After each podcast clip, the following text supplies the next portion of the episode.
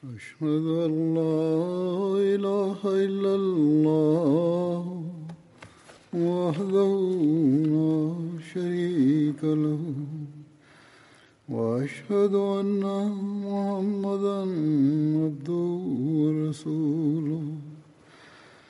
أما بعد فأعوذ بالله من الشيطان الرجيم. بسم الله الرحمن الرحيم. الحمد لله رب العالمين.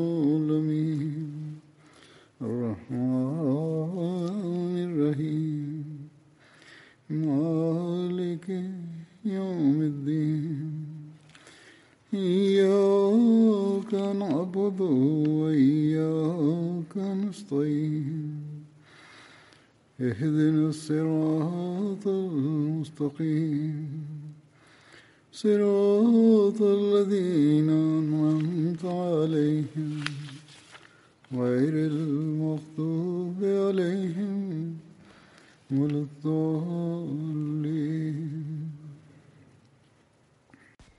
hazrat amirulmuminin mwenyezi mungu amsaidie sana anasema historia ya harat umar raziallahu taala anhu ilikuwa ikielezwa mapigano na vita alizoshiriki nitaeleza habari zake harat umar bin khatab raziallahu anhu alishiriki katika mapigano ya badar uhud handaki na katika mapigano yote mengine pamoja na mtume salallahu alehi wasallam pamoja na hayo pia alishiriki katika vita zingine ambazo katika baadhi ya vita yeye alikuwa amiri mkuu wa jeshi. Wakati wa kuelekea mapigano ya badar idadi ya ngamia za masahaba waliokuwa nao ilikuwa sabini. Hivyo wakalazimika kugawa ngamia mmoja kwa watu watatu na kila mmoja wao alikuwa akimpanda kwa zamu. Hat abubakar hat umar na hata abdurahman bin auf walikuwa wakimpanda ngamia mmoja kwa zamu.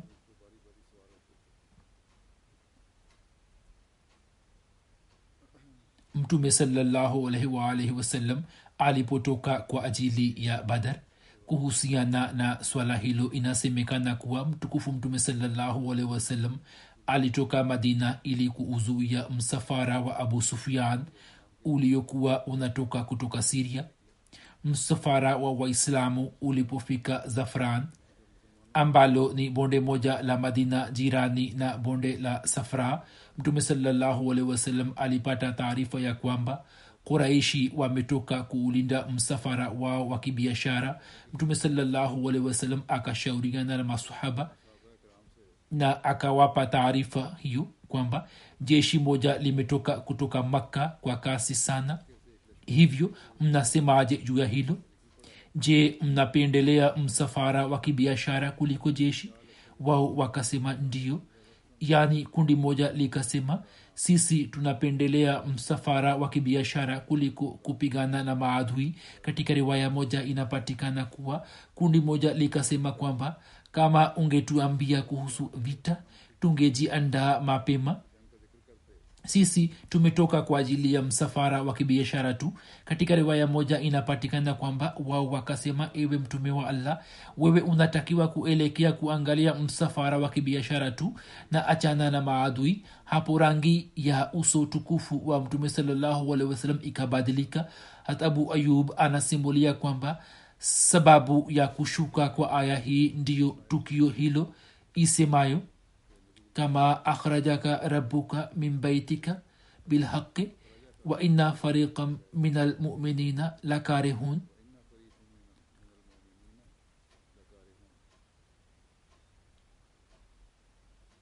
ya kwamba kama alivyokutoa mola wako katika nyumba yako kwa haki na hakika kundi moja la waaminio hawakupenda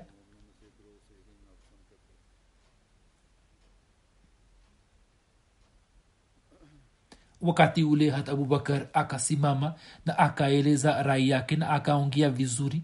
Kisha akasimama hat umar na akaongea na akaongea vizuri sana. Kisha mikdad akasimama na akasema ewe mtume wa allah fanya kama allah alivyokuamrisha. Sisi ni pamoja nawe. Wallahi sisi hatutakuambia kama wana wa israeli walivyokuwa wakimwambia musa ya kwamba fadhhab anta warabuka fakatila inna hahuna qaidun. Basi nenda wewe na mola wako mkapigane. Bila shaka sisi tunakaa hapa hapa. Ye akasema bali sisi tutapigana tukiwa pamoja nawe. Maadamu tuko hai.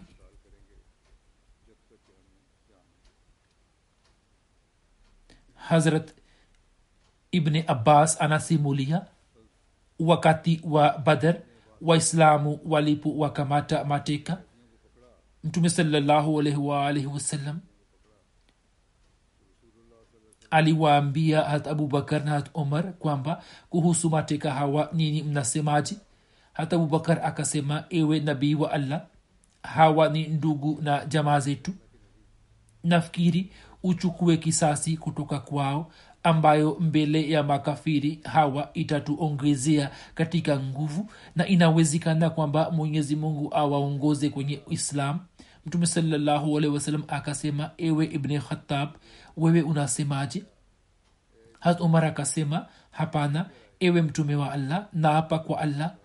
Rai yangu ni tofauti na rai ya abubakar na rai yangu ndiyo hii kwamba wewe utukabizi watu hawa ili tuwaue na umkabizi ali akil ili yeye amue na unikabizi fulani ambaye alikuwa akitokana na familia ya umar ili mimi ni muwe kwani hawa wote ni viongozi na wakuu wa makafiri? Mtume salallahu wasallam akapendelea rai ya hat abubakar hat umar anasema kwamba yeye hakupendelea rai yangu siku ijayo. Nikaja na mtume salallahu wasallam hat abubakar walikuwa wakiketi na kulia. Mimi nikasema ya rasulllah niambie kitu gani kimekufanya na kimemfanya rafiki yako kulia.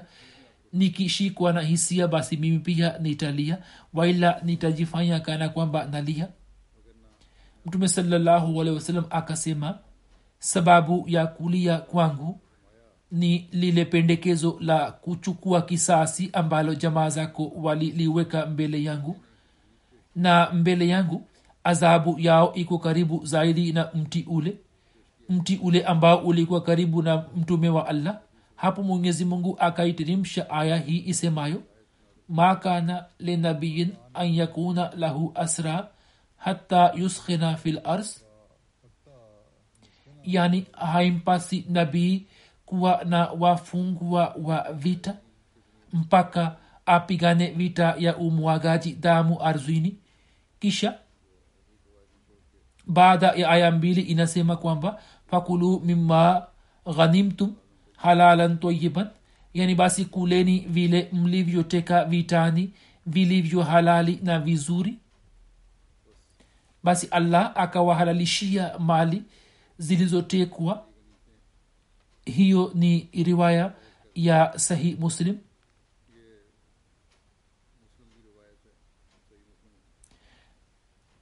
Maneno ya riwaya hiyo yaliyotangulia yasemayo kuwa mtume salallahu alehi na hata abubakar walikuwa wakilia na kisha maneno yajayo ya aya za qurani tukufu mada iliyoongelewa humo inaleta mashaka katika riwaya hiyo.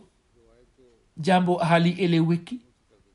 Kwa vyovyote vile wafasiri wengi wa vitabu vya historia na sera wakiichukulia riwaya hiyo kuwa sahihi wameeleza hivi ya kwamba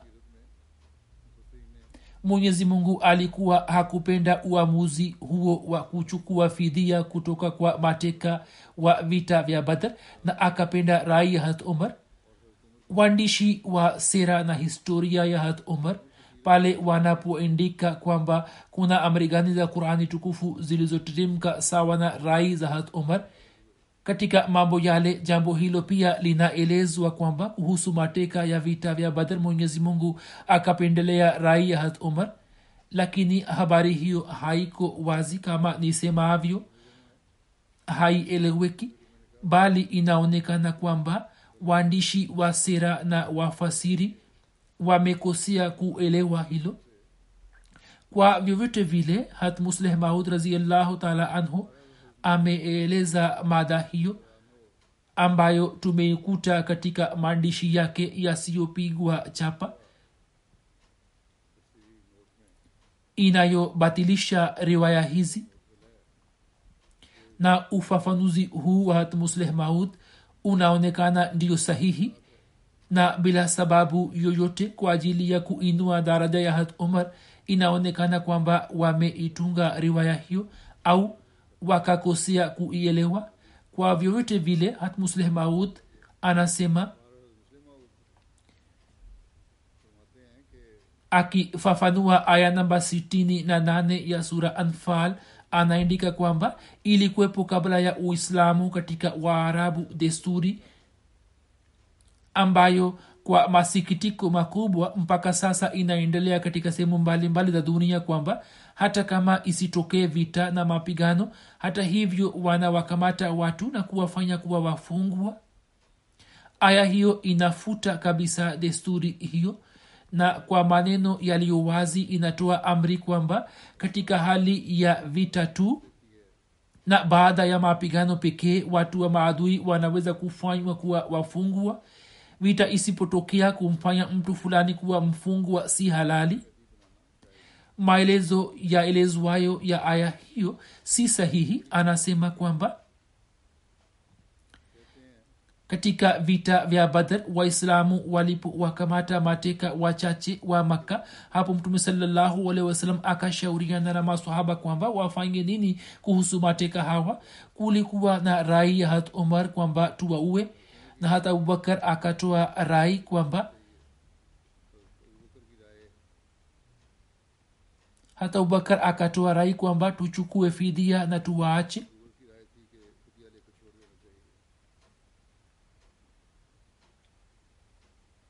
Mtume salallahu alaihi waalaihi wasallam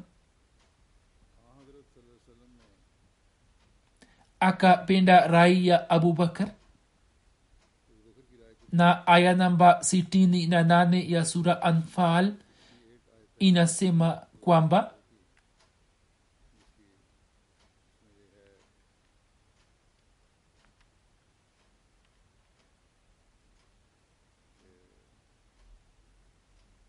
haimpasi nabii yeyote kwamba apigane vita ya umwangaji damu ardhini musleh maud raziallahu anhu akifafanua habari hiyo anasema kwamba maelezo ya tabri yanasema kuwa rai iliyokuwa imechukuliwa kulikuwa na rai ya abubakar na umar alikuwa na rai yake na mtume saa akaipenda rai ya abubakar na kwa kuchukua fidia akawacha wafungwa. Lakini sawa na tabri aya hiyo ilipoterimka hapo inaonekana kwamba mwenyezi mungu hakupenda amali ya mtume saa salam na angetakiwa kuwaua wafungwa na asingechukua fidia kutoka kwao?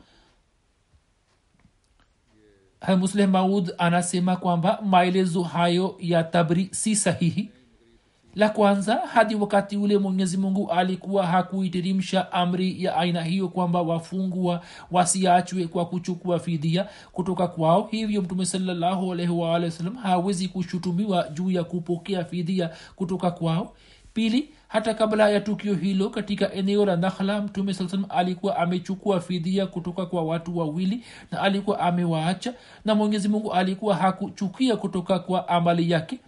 Tatu baada ya aya mbili tu mwenyezi mungu anawaruhusu waislamu kwamba katika mateka chochote mnachopata kuleni kile na ni halali na twayibu hakuna awezaye kufikiri kwamba mwenyezi mungu achukie amali ya mtume salallahu salam ya kupokea fidhia na kisha aseme kwamba mali mnayoipata ni halali na twayibu. Hivyo maelezo yake si sahihi na maelezo yaliyo sahihi ndiyo haya kwamba katika aya hiyo imetajwa kanuni ya kawaida tu kwamba wafungwa wanaweza kukamatwa katika hali moja tu kwamba vita itokee na maadui washindwe vibaya miongoni mwa wafasiri wa qurani tukufu alama imam razi na mwandishi maarufu wa sera alama shibli nomani wana mtazamo huo huo ambao musleh maud raziallahu anhu ameueleza. Hamiza bashir ahmad saheb anaandika ya kwamba baada ya kufika madina mtume salallahu alehi wasallam alishauriana na masahaba kuhusu wafungwa kikawaida uharabuni kulikuwa na desturi ya kuwaua wafungwa au kuwafanya kuwa watumwa wa kudumu lakini jambo hilo mtume salallahu alikuwa halipendi kabisa. Na kisha hadi sasa kuhusu swala hilo amri za mwenyezi mungu zilikuwa bado haziyashuka hat abubakar akamwomba kwamba katika rai yangu tuchukue fidia kutoka kwao na tuwaache kwani watu hawa ni ndugu zetu tu na yawezekana kwamba katika siku za usoni miongoni mwa hawa wapatikane watu wenye kuihami islam. Lakini hat omar akatoa rai kinyume chake na akasema kwamba katika suala la dini tusiangalie ujamaa wowote na watu hawa kwa sababu ya matendo yao. Wanastahiki kuuawa hivyo katika rai yangu wote wauawe bali amri itolewe kwamba waislamu kwa mkono wao wenyewe wamue yule aliye ndugu yao mtume sawasalam akishikwa na hisia zake za rehma akapenda rai ya hat abubakar na akaamua kinyume cha mauaji yao na akatoa amri kwamba washirikina wanaweza kutoa fidia waachwe huru. Hivyo baadaye sawa na hilo amri ya mungu pia ikateremka. Pale ilipoteremka amri ya kiungu kuhusu fidia kama alivyoindika hat musleh maud raziallahu anhu. Kisha kwa msingi wa hadisi hiyo kutengeneza sababu ya kulia kwa mtume salaa salam na hata abubakar ni jambo la ajabu tu. Hamiza bashir ahmad saheb anaandika kwamba hivyo kutokana na hali ya watu mbalimbali mbali, kila mmoja wao akapangiwa fidia kutoka dirhamu elfu moja hadi elfu nne na hivyo wafungwa wote wakapata uhuru.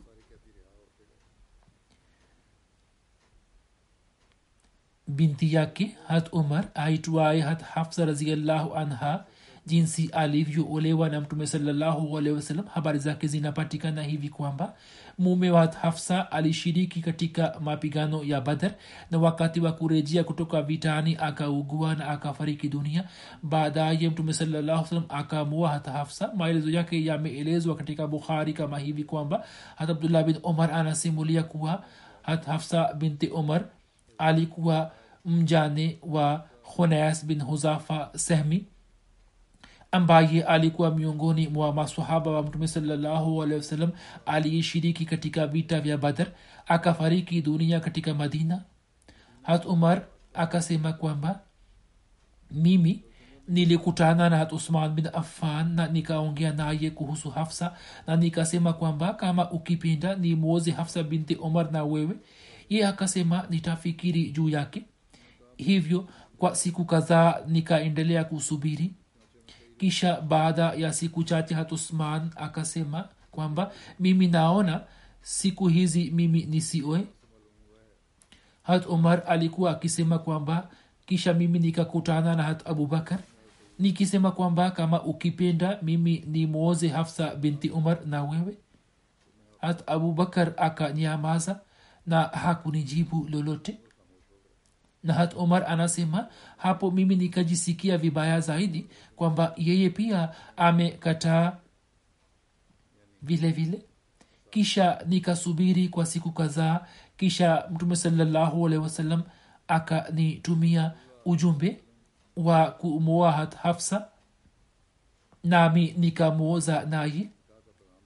Ndoa ilipotangazwa tayari hata abubakar akakutana na akasema kwamba labda ulikuwa umejisikia vibaya juu ya jibu langu.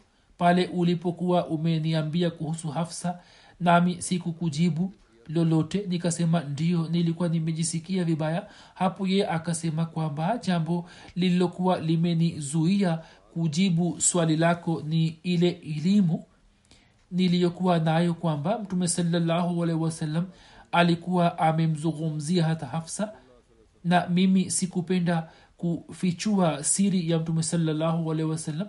Yaani hata abubakar alikuwa anajua kwamba mtume salallahu alehi wasallam ana nia ya kumoa hata hafsa. Hivyo anasema kwamba hiyo ilikuwa siri ya mtume salallahu wasalam mimi sikupenda kuifichua na kama mtume salallahu alaihi waalaihi wasallam angeacha nia yake hiyo hapo lazima ningekubali uchumba huo. Abubakar sadiq akajibu katika sera ya khatamanabiyin hazmiza bashir ahmad sahib ameandika maelezo ya tukio hilo. Anasema kwamba kulikuwa na binti mmoja wa umar bin khatab ambaye jina lake lilikuwa hafsa yeye alikuwa mke wa hunas bin huzafa ambaye alikuwa sahaba mwaminifu sana na alikuwa ameshiriki katika vita vya badar baada ya vita vya badar akarejea madina na akaugua na kutokana na marazi yake akafariki dunia.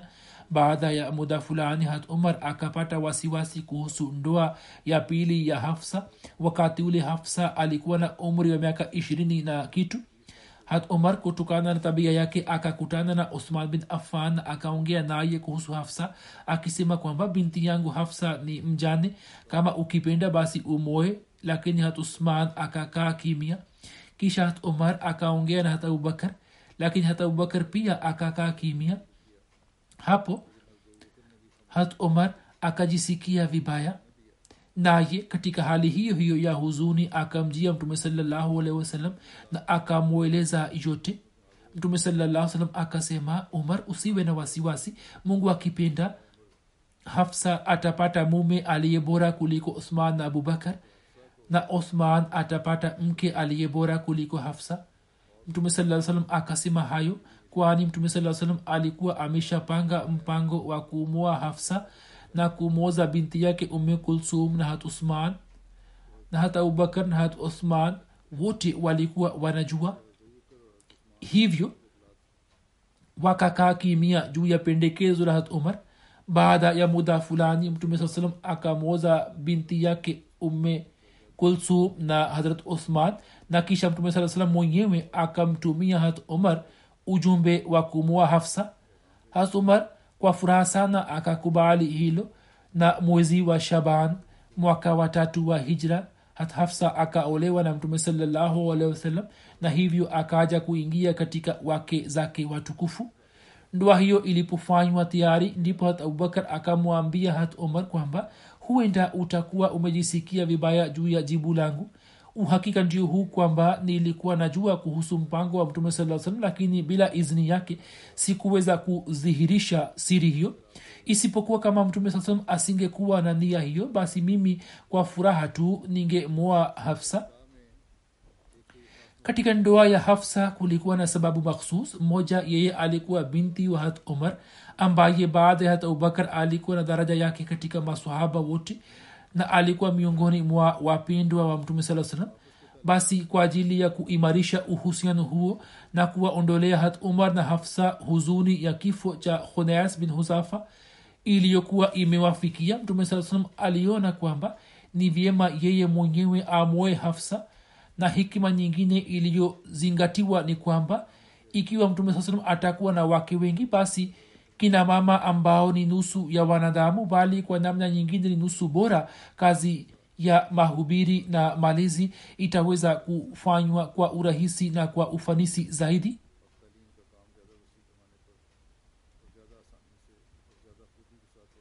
Kuhusu vita vya ohd nahat umar imeendikwa hivi kwamba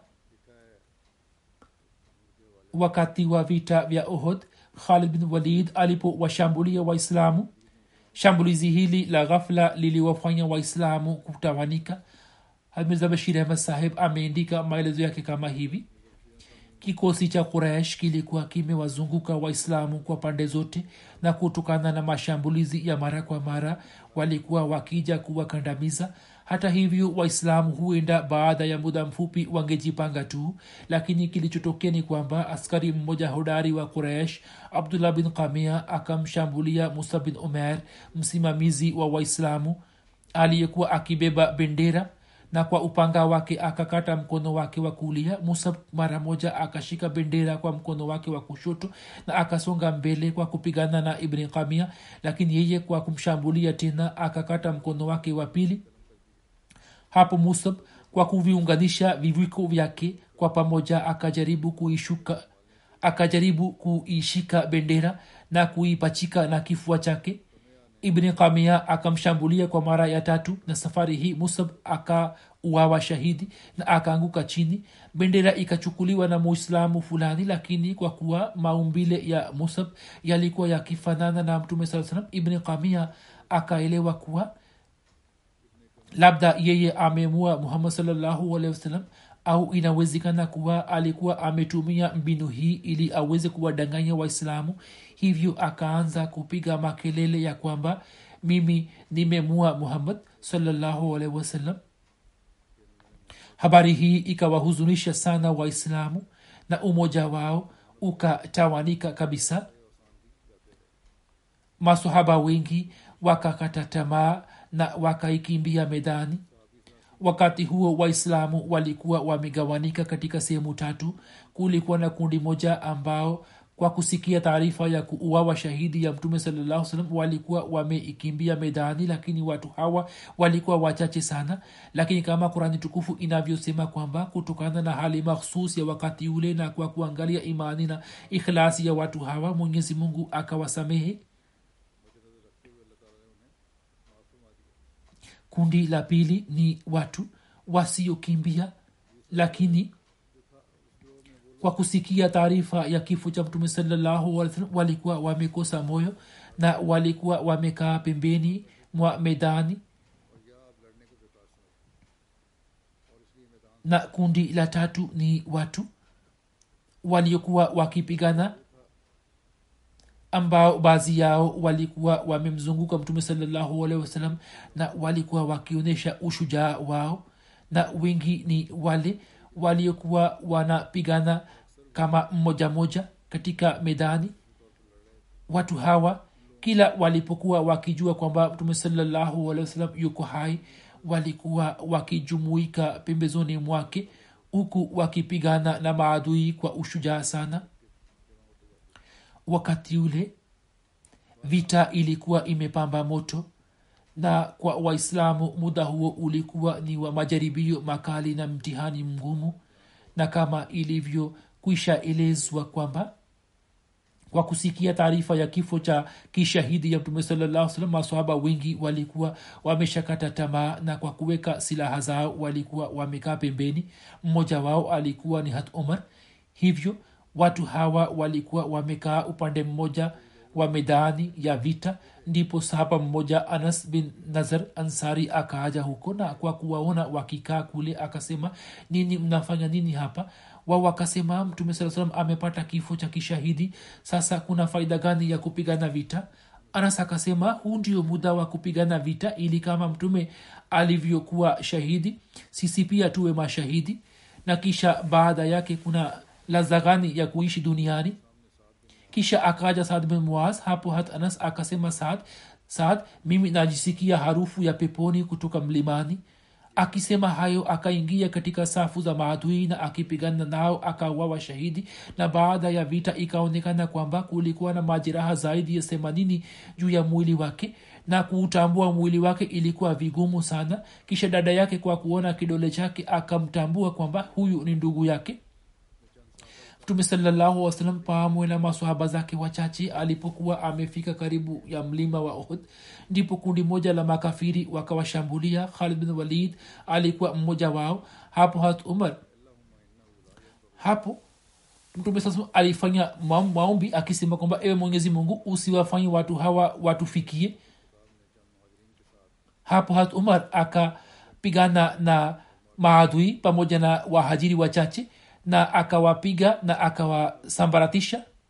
Hasmiza saheb anaandika kwamba abu sufian akifuatana na watu wake wachache akaelekea upande wa mlima ule ambapo waislam walikuwa wakijumuika na akiwa karibu yake akasema kwa sauti ya juu kwamba eni waislamu je muhammad yupo kati yenu? Mtume akawaambia masahaba kukaa kimia wote wakakaa kimia kisha yeye akawauliza kuhusu abubakar na omar lakini hata hivyo sawa na amri ya mtume hakuna aliyemjibu.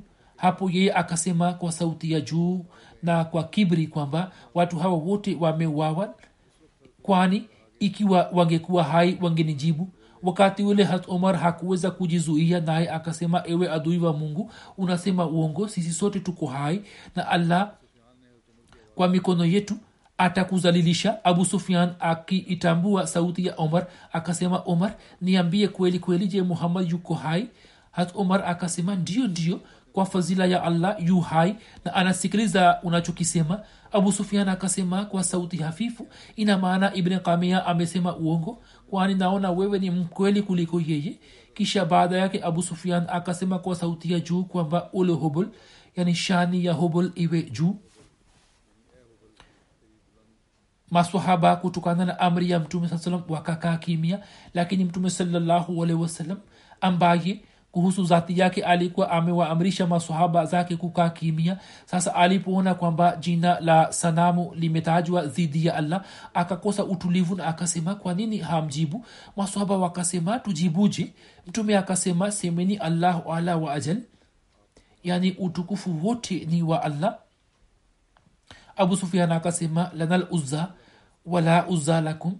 Uzza yu pamoja nasi na nini? Hamna uzza yeyote mtume salaa salam akawaambia masahaba kwamba semeni allahu maulana wala maula lakum uzza ni kitu gani? Sisi tuna msaidizi wetu na nini hamna msaidizi yeyote.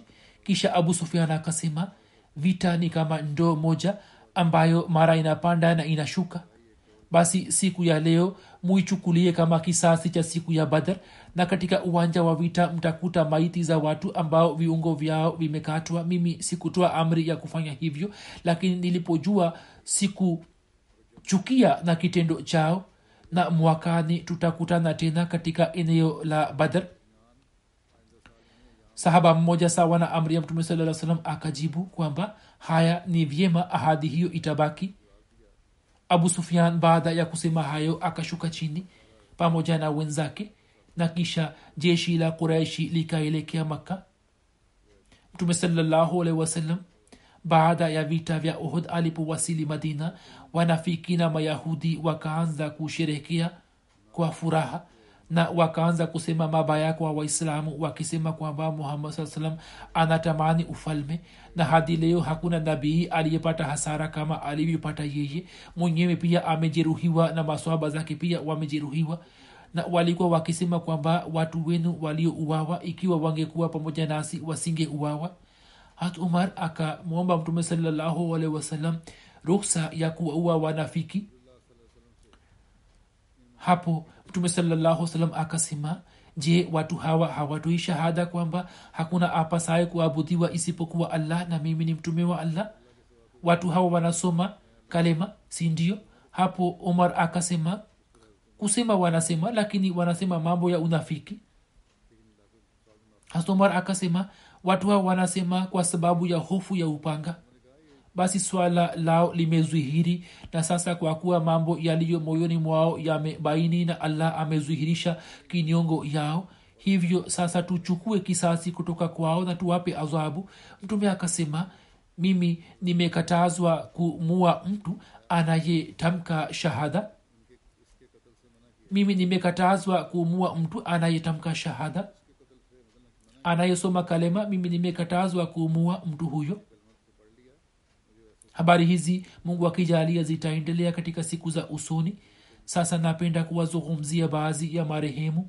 Hivyo mada hii naimalizia hapa lakini kabla yake napenda kusema kuhusu maombi. Wiki iliyopita pia nilikuwa nimesema kwamba mwaombee wa palestina wanaodhulumiwa kwa kuwa vita imesitishwa lakini historia inatuambia kwamba baada ya muda fulani kwa kutumia njia mbalimbali na kwa kutumia mbinu tofauti watu hawa wanaendelea kufanya zulma juu ya wapalestina na sababu mbalimbali zinaendelea kupatikana mwenyezi mungu awarehemu na wapalestina pia wapate uhuru wa kweli. Mwenyezi mungu awajalie viongozi walio na akili na busara na wawe imara na wawe wenye usemi imara pia muwaombee wanajumuiya ambao wanaendelea kuzulumiwa hasa nchini pakistan. Mwenyezi mungu awalinde. Katika jeneza marehemu wa kwanza nitakayemtaja ni qurashi muhammad fazlullah sahib naib nazir ishad kadian ambaye 27 aprili alifariki dunia. Inna lillahi wa inna ilaihi rajiun babu yake na babu ya mama yake na babu ya baba yake hatmunshi meherdin sahib raziallahu taala anhu alikuwa sahaba wa masihi maud alah ssalam ambaye kwa kupitia kwake jumuiya ilipatikana katika familia yake na jina lake limeendikwa katika watoaji wa mchango katika ujenzi wa minaratulmasih qurashi saheb baada ya kumaliza jamia aliweza kusomesha katika jamia kwa miaka ishirini na mitatu na miezi mitano na akaweza kusomesha masomo ya qurani tukufu kiurdu kalam sarufi na nahau na kiarabu. Na kwa ujumla ameweza kuitumikia jumuiya kwa miaka thelathini na saba. Kwa fazila za allah marehemu alikuwa musi amewacha nyuma yake mke na mwana mmoja na mabinti wawili kuhusu marehemu huyo makhdum saheb nazirishad anaandika kwamba alipokuwa akisomesha katika jamia alikuwa mwalimu mpole mno na alikuwa akiwatendia wanafunzi kwa upendo na kwa urafiki na akaweza kutekeleza wajibu wake kwa uaminifu wa hali ya juu. Alikuwa akizingatia sana wakati na alikuwa akiwahimiza wanafunzi kufanya hivyo.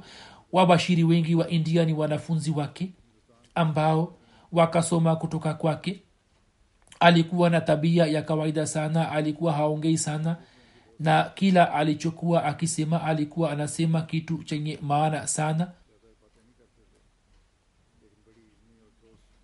Pia akaweza kuitumikia jumuiya kama naib sadr khudamul ahmadia india. Kwa miaka thelathini na nne akaweza kutoa huduma zake kama naib mhariri wa gazeti la badar pia akawa mhariri wa jarida la mishkat alikuwa mjumbe wa kamati ya kutunza historia ya jumuiya ya india? Toleo la ruhani khazain lililokuwa likichapishwa upya kwa kutumia kompyuta? Marehemu aliweza kufanya kazi mbalimbali mbali. kama kutoa makosa ya matini na kusahihisha. Alikuwa makini sana katika shughuli zake baadhi ya vitabu vya hatmasihi maudlah ssalam ambavyo vimepigwa chapa kama kimoja kimoja yeye aliweza kufanya kazi kubwa katika kupitia miswada yake hasa barahini ahmadia na ariadharam na satbachen na kadhalik na kumbukumbu mbalimbali ambazo hatmasihi alikuwa ameziendika katika vitabu vyake. Marehemu akaweza kuziangalia zote katika vitabu vya asili na kisha akafanya kazi kubwa katika kuangalia maneno mbalimbali mbali na kuhakikisha kwamba talafuzi zake ni sahihi. Marehemu alikuwa mwangalifu mkubwa katika shughuli zake na akaweza kufanya kazi kubwa katika kutafuta kumbukumbu mbalimbali zilizoendikwa katika vitabu vya aryadharam na satbachan kutoka vitabu vya asili na alikuwa anasema kwamba vitabu hivi vya masihi mslam vimewekwa mbele ya wahindu na makala singa kama hoja na dalili. Hivyo vitabu hivi vina umuhimu mkubwa. Hivyo lazima tuangalie kwa umakini kila kitu kilichomo kurani tukufu ambayo imechapishwa na jumuiya katika maandishi ya manzur katika kutayarisha software yake marehemu akaweza kujitolea sana na ilikuwa imetayarishwa na kampuni ya bombe yeye akafanya kazi kubwa akafanya kazi usiku na mchana na bila kuchoka pia katika kazi za kuchapisha qurani tukufu. Pamoja na tafsiri ya kiingereza na molvi sher saheb na alikuwa anaendelea kufanya kazi hii ambayo muda si mrefu itakuwa imepigwa chapa. Vile vile katika tafsiri ya mir ishaq saheb marehemu alikuwa amemaliza kazi kiasi fulani katika shughuli za kurani tukufu marehemu amefanya kazi kubwa kwa juhudi kubwa. Nazir sahab ishat anaandika kwamba marehemu alikuwa mwalimu wangu na pia alikuwa baba mkwe wangu na mjomba wangu. Lakini hata hivyo yeye akiwa naibu wangu muda wote akaonyesha utii wa hali ya juu na alikuwa akifanya kazi kwa unyenyekevu. Hakuwahi kusema kwamba mimi ni mwalimu wako au katika uhusiano mimi ni mkubwa kuliko wewe. Wanafunzi wake wanaandika kwamba yeye aliwaambia darasani kwamba yeye alipokuwa mwanafunzi hakuchukua ruksa kutoka jamia na hata baada yake pia alipokuwa akisomesha katika jamia hakuchukua ruksa kutoka kazi yake. Mwenyezi mungu amghofirie na amrehemu jeneza ya pili ni ya sayid bashiruddin ahmad saheb mbashiri wa jumuiya huyo pia ni mtu wa kadian akiwa na umri wa miaka themanini na tatu akafariki dunia inna lillahi wa inna ilaihi rajiun marehemu alikuwa mjukuu wa sayid sayiduddin sahib sahaba wa masihi maudalahsatu wassalam marehemu alikuwa ni mwenye kufanya ibada kuswali tahajudi kuomba dua akiwa na tabia ya kawaida. Alikuwa musi. Ameacha nyuma wana watatu ambao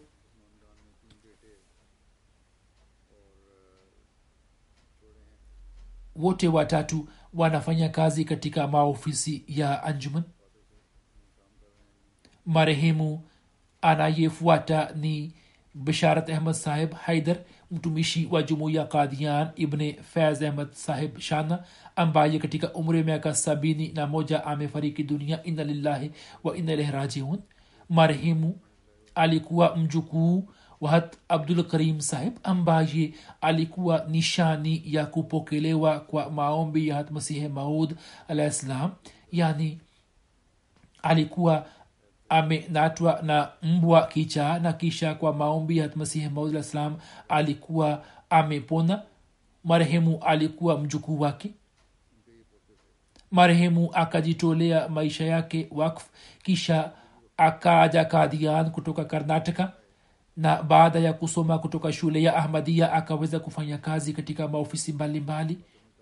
Kisha akateuliwa kama incharji shtanata na akatoa huduma zake na kwa miaka 46 akaweza kuihudumia jumuiya licha ya kuwa na uwezo mdogo wa kiuchumi marehemu akaweza kuishi kwa heshima.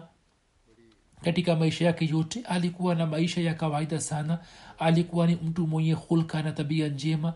Marehemu alikuwa musi ameacha nyuma mke na mabinti watatu ambao yeye akawasomesha vizuri na kisha akawaoza na watumishi wa jumuiya marehemu anayefuata ni mheshimiwa daktari muhammad ali khan saheb amir wa jumuiya ya ahmadia wilaya ya peshawar ambaye akiwa na umri wa miaka 67 alifariki dunia. Inna lillahi wa inalahi rajiun. Mwezi uliopita marehemu alikuwa amejiunga na jumuiya.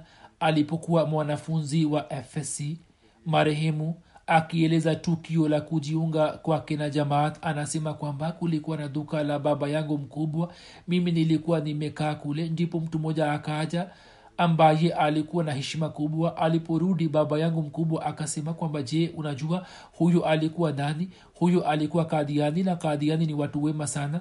Anasema kwamba hapo nikapata kujua kuhusu jumuiya kisha katika chuo cha tiba kulikuwa na mwanafunzi mwenzake ambaye alikuwa mwanajumuiya. Ye akamuuliza daktari saheb kwamba kuhusu nabii isa unasema nini? Ye akasema kwamba mimi naona kwamba amekwisha fariki dunia. Hapo mwanafunzi huyo akapata wazo kwamba yeye amhubiri dr saheb hivyo akampeleka katika mission house na akamwambia kuhusu jumuiya. Bwana bisharat bashir sindi saheb alikuwa mbashiri marehemu alipoonana naye akapata athari njema sana kutokana na tabia yake. Kisha mbashiri huyo akampatia kitabu cha mwito kwa mfalme. Marehemu anasema nikakisoma kwa siku moja tu na nikajawa na imani kwamba jumuiya ni kweli. Mwaka 1973 akafanya baiati na mwaka 1974 rahimullahu taala akapokea baiati yake. Mwaka huo huo wa 74 pale alipojiunga na jumuiya katika mwaka huo huo machafuko yakaanza dhidi ya jumuiya na watu wakamzingira kisha wakamkamata na kusema kwamba wewe uache jumuiya waila tutakuua. Walikuwa wamejua kwamba huyu amejiunga na jamaat uongozi wa chuo haukuweza kumsaidia chochote wakati ule. Ali khan ambaye alikuwa mwana wa bacha khan alikuwa mkuu wa chuo. Ye akaja kule na akamsalimisha kutoka shari ya watu hawa na kisha akambeba katika gari yake na kwenda naye nje ya mji. Na akamwacha nje ya mji marehemu anasema mimi nikatoka huko na nikatembea kwa miguu hadi kufika kijijini kwangu. Baba yangu akasema kwa nini wewe unatuletea taabu na mwenyewe pia unateseka na unatuzalilisha? Kwa nini huachi jumuiya? Akasema siwezi kuacha jamaat anasema nikaendelea kujadiliana na baba yangu na kutokana na hali mbaya sikuweza kuendeleza masomo yangu lakini nikaendelea kusimama imara juu ya imani yangu siku moja baba akasema angalia sasa umalize shida hiyo na uache jumuiya. Ye akasema mimi siwezi kuacha na kama wewe unataka kufanikiwa katika nia yako basi ipo njia moja. Unapotuma chakula changu weka sumu ndani yake ili nikaale na nife na shida yako iishe kwani siwezi kuacha jamaat na masihi mola salam kisha baada ya siku ile baba yake hakusema kwamba uache jumuiya baba yake alipofariki dunia yeye alikwenda kushiriki katika mazishi yake lakini hakuswali sala ya jeneza yake. Watu wakasema kwamba hiyo ni kinyume cha desturi ya kikabila na wakachukia sana juu ya kitendo chake wakisema kwamba huyo ni mwana wa namna gani ambaye hakuswali sala ya jeneza ya baba yake. Ye akasema kwangu msihe maudsalam ana umuhimu zaidi kuliko vitu vyote vingine. Pia mama yake katika maisha yake akamtendea kwa zulma akisema kwamba wewe si mwanangu na akamtelekeza kutoka mali yake marehemu. Hakwenda katika kijiji chake lakini kwa njia mbalimbali akaendelea kumsaidia mama yake. Alikuwa anakwenda kumtembelea baba mkubwa na kisha kwa kupitia njia ile alikuwa anamsaidia mama yake kwa namna mbalimbali. Mama yake pia alipofariki dunia yeye hakuswali swala ya jeneza yake pia yupo ndugu yake ambaye ni mwanajumuia ye alikuwa amemhubiri. Ye pia hakuswali swala ya jeneza yake. Watu wakawapinga tena wakisema kwamba hawa ni watoto wa namna gani. Lakini ye akasema kwamba ama kuhusu jumuiya kwa kuwa watu hawa wanaitukana jumuiya na wanamtukana masihi hivyo hatuwezi kuswali jeneza yao. Akaonyesha ghera yake isiyo kawaida akaweza kuitumikia jeshini kwa miaka ishirini na saba na akastaafu akiwa lieutenant kanali wakati wa kustaafu akatunukiwa tuzo kutoka serikalini. Kisha katika hospitali ya nasi teaching akaendelea kufanya kazi kama assistant professor na pia akafanya kazi kama mkuu wa idara ya saikolojia alipokuwa na umri wa miaka thelathini na mbili khalifulmsi rabi rahimullahu taala alikuwa amemteua kama amiri wa jumuiya ya peshawar na jimbo la sarhad mwaka 1985 akateuliwa kuwa mkurugenzi katika bodi ya wakfe jadid na hadi mwisho wake akaendelea kuitumikia jumuiya juu ya wazifa huo. Pia alikuwa mjumbe wa fazli umar foundation tahir foundation na shura yupo mdogo wake kanali ayub sahib ambaye pia alikuwa amejiunga na jamaat.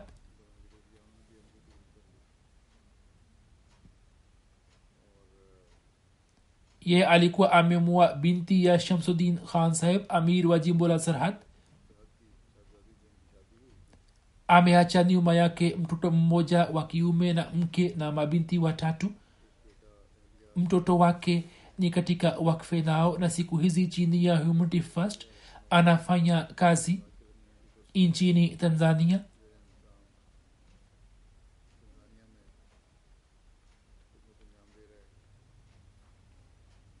Kijana wake anaandika ya kwamba baba yangu katika ukweli na uaminifu wake alikuwa na daraja ya juu alikuwa na daraja makhsus alikuwa ni mtu mnyenyekevu sana. Alikuwa hana tabia ya kujionyesha watoto wake wote wameandika kuhusu sifa yake hiyo na ameishi kwa utulivu na kwa furaha katika hali tete ya kijumuiya ya peshawar. Yeye akimtegemea mwenyezi mungu akavumilia yote na akaiongoza jumuiya ya peshawar. Watu wa peshawar wamehuzunika sana juu ya kifo chake. Marehemu alikuwa na uhusiano imara na ukhalifa na katika swala la utii alikuwa na mfano wake.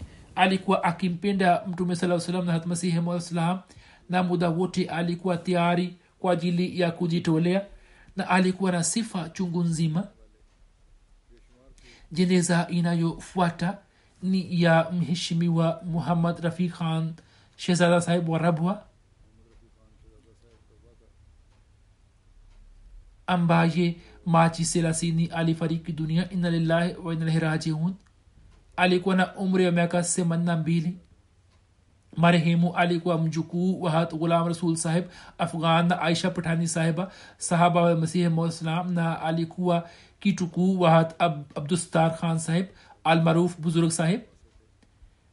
Alikuwa na tabia ya kuswali sala zote na tahajudi alikuwa na ghera ya kidini alikuwa na tabia tukufu sana.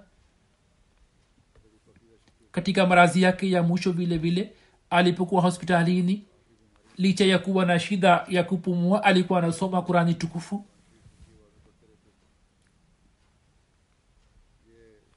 Kipindi fulani alienda kuungana na jeshi la anga katika nchi ya abu zabi wakati ule mtu fulani akasema kwamba makadiani wanastahiki kuuawa yeye akasimama kwa ushujaa na akasema mimi ni ahmadia njoni muni uwe.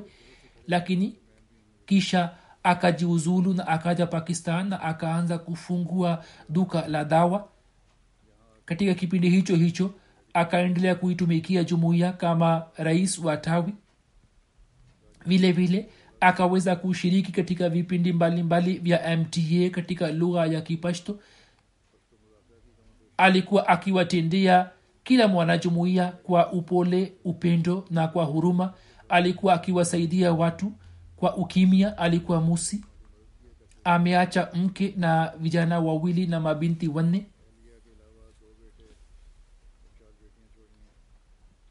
Jeneza inayofuata ni ya ayaz yunus wa australia ambaye machi ishirini na nne katika state new south wales ame akizama katika maji akafariki dunia. Inalillahi lillahi wa rajiun.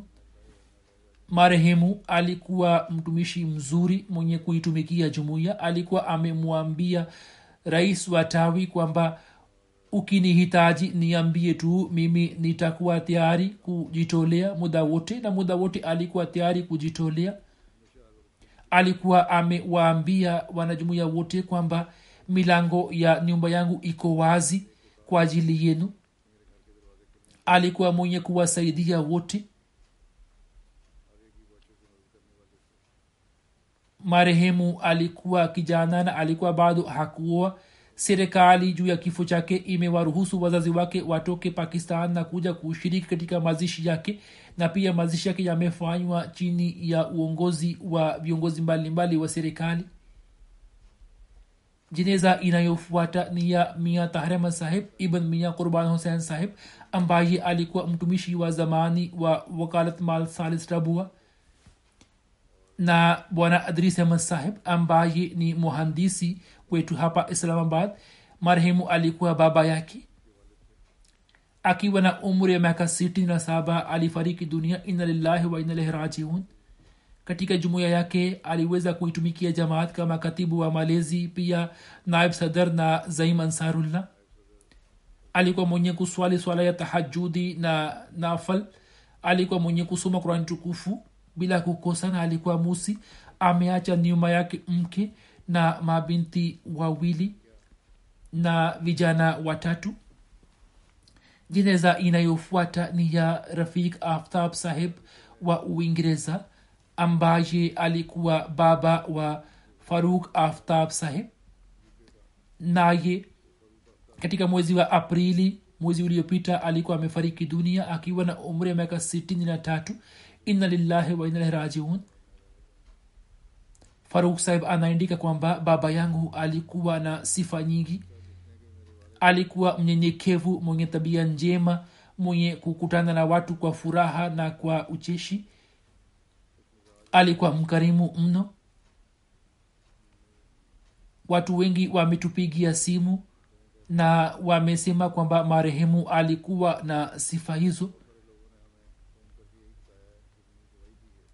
Alikuwa mwenye ikhlasi alikuwa anawaambia watoto wake nao pia waishi wakiwa karibu na ukhalifa na alikuwa anawahimiza kwamba wafanye kazi ya jamaat jeneza inayofuata ni ya bi zarina akhtar saheba mke wa mirza nasir ahmad saheb chite masih ambaye mwezi uliopita alifariki dunia. Inalillahi wanajiun huyu pia alitokana na kizazi cha masahaba alikuwa mwenye kufanya subira akaweza kuwatumikia wazazi wake na kisha mama mkwe wake na baba mkwe wake. Pia akaweza kuishi pamoja na mume wake kwa unyofu wote. Alipokaa nchini ghana licha ya kuwa na hali duni ya kiuchumi akaweza kuishi kwa subira na kwa kutoa shukrani.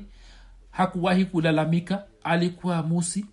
Kijana wake mmoja amejitolea wakfu anafanya kazi katika mta anaitwa mirza tokir ahmad jeneza inayofuata ni ya hafiz muhammad akram sahib ambaye katika mwezi huo huo wa mei alifariki dunia katika tahir hot akiwa na miaka themanini inna lillahi wa inna rajiun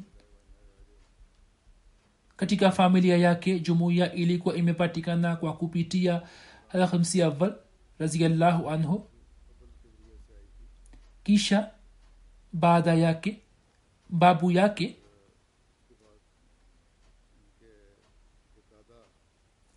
alikuwa amefanya baiati ya masihi waislam kwa njia ya barua. Mjukuu wake mmoja aitwaye abdul khabir rizwan anafanya kazi katika ofisi ya ps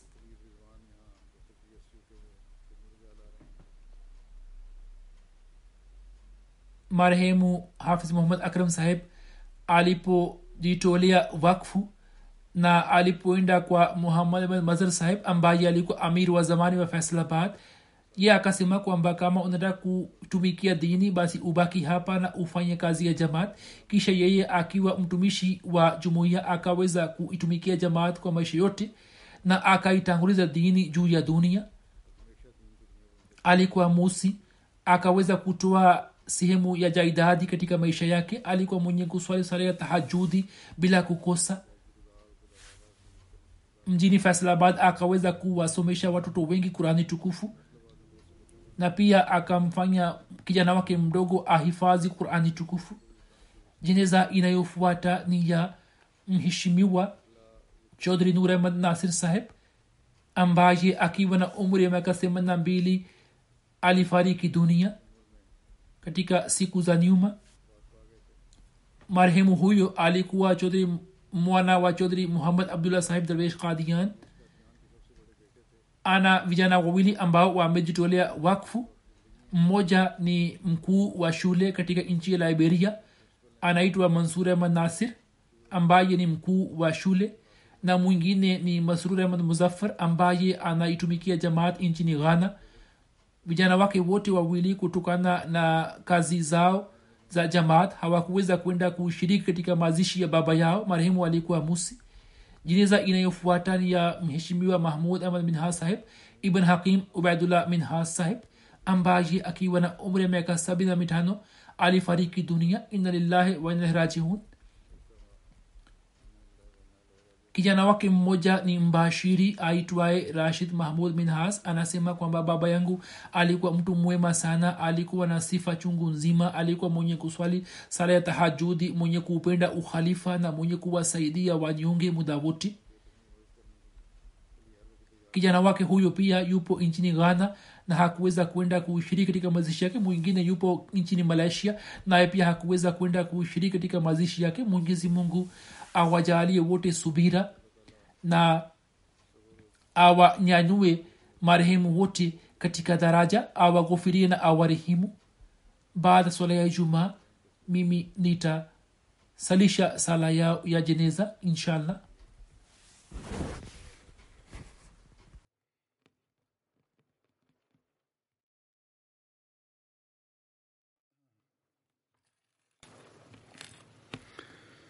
الحمد لله الحمد لله نحمده ونستعينه ونستغفره ونؤمن به ونتوكل عليه ونعوذ بالله من شرور أنفسنا ومن سيئات أعمالنا.